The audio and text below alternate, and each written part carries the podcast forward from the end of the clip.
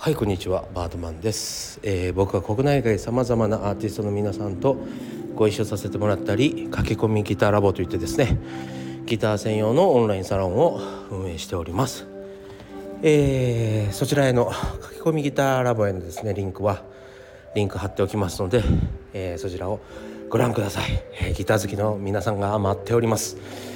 え、というわけでですね今日は相模原公園というところに台風直撃かという時にですね コンサートに来ています。はい。えー、そして今グリーンホールかな、えー、とかっていうホールの中でこれからコンサートやるわけですけども、えー、そちらの方で収録しております。ちょっとなんかマリンバの音色が聞こえるんじゃないかなと思いますが、えー、今日は松本律子さんという、えー、マリンバ奏者の方と一緒のコンサートというか、まあ、僕がサポートするという感じですかね。はいえー、ちょっとそうですね、えっと、矢野明子さんとか、えー、そういう方々とうん作品を作っておりましたどん兵衛さんという有名人がいましてその方のご紹介で今日はサポートと、えー、いうことをやらせていただきます。はい、アコギでじゃかじゃかやらせていただきます。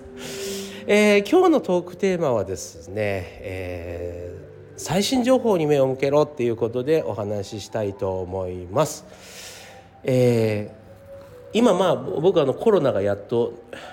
療養から抜けまして、えー、少し回復に至っているんですけどもまだちょっと残ってますけどね、えー、なんかこう鼻づまりとかね 喉の痛みとか残ってますけど、えー、まあ一応コロナを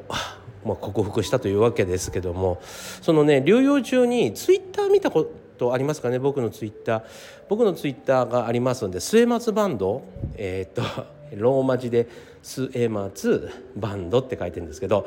えー、末松バンドの、えー、っとアカウントがあります。そちらにですね療養中のギタリストみたいな絵画が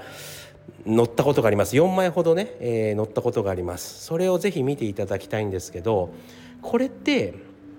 何かっていうとですねミッドジャーニーという、えーと、ディスコっていうアプリがありまして、まあ、みんなのコミュニケーションアプリですね、まあ、SNS といえば SNS なのかな。もともとゲームの情報をやり取りするのですごく盛んだったんですがそれを今 NFT 界隈で使っているということですね。NFT ご存じない方は NFT ちょっと調べていただきたいんですけど。でその NFT 会話でよく使われている Discord の中で、えっと、 Midjourney というプログラムが動いてましてまあその Midjourney にログインし、えー、そこに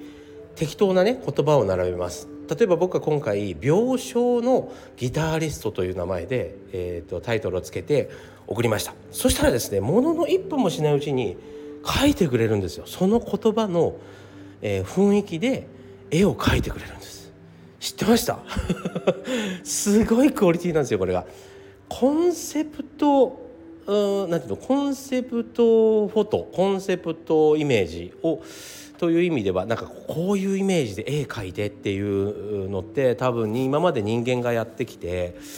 えー、まあ例えば看板作ったり、えー、イメージフォト作ったりしてたと思うんですけどこれがもう AI でですね約1分で出来上がるってことなんですよ。これはもうね知っておかないといろんなことに乗り遅れるよねと。要はそういうところにお金を払う、ね、払ってしまったりそれを誰かに相談し持ちかけてすごく納期がかかったり、えー、するってことですね。知ってると知らないでは大違い。じゃああそれってね例えば、まあ、あの NFT っていう世界ではもう今やジェネレあのジェネレーティブアートって言ってですねもう AI がどんどんどんどん、えー、絵を作ってるんで当たり前なんですけどこれを知らない知ってるのと知らないとでは今後の動き方が全く違うわけですよね。要は AI でできることはもう AI の方が優れているともう人間ではかなわないってことですね。でも、えー、今後人間にしかできないことが今度はしっかりとあるということですね。そうそれ以外の部分で人間しかできないこと要は AI じゃできないことがまだあるそこに目向けとかないと結構やばいよねってことですねちなみに音楽もバリバリも結もう結構12年前から AI でバリバリ作曲ができるようになってますただその裏には何があるかっていうことに目を向けとかなきゃいけない。例えば天才演奏者なんていうのは5歳から生まれますよね。3歳5歳ぐらいから天天才と言われる子たちは生まれてしまいます、え、じゃあ大人である大人が音楽やる意味は何なんだっていうところに目を向けないとこれからなかなか厳しい時代かなというところですね。というわけで今日はちょっと短いんですけど、えー、最新情報に目を向けろということでですねちょっとお話ししてみました。というわけで、えー、今日はこの辺でじゃあコンサート頑張ってきます。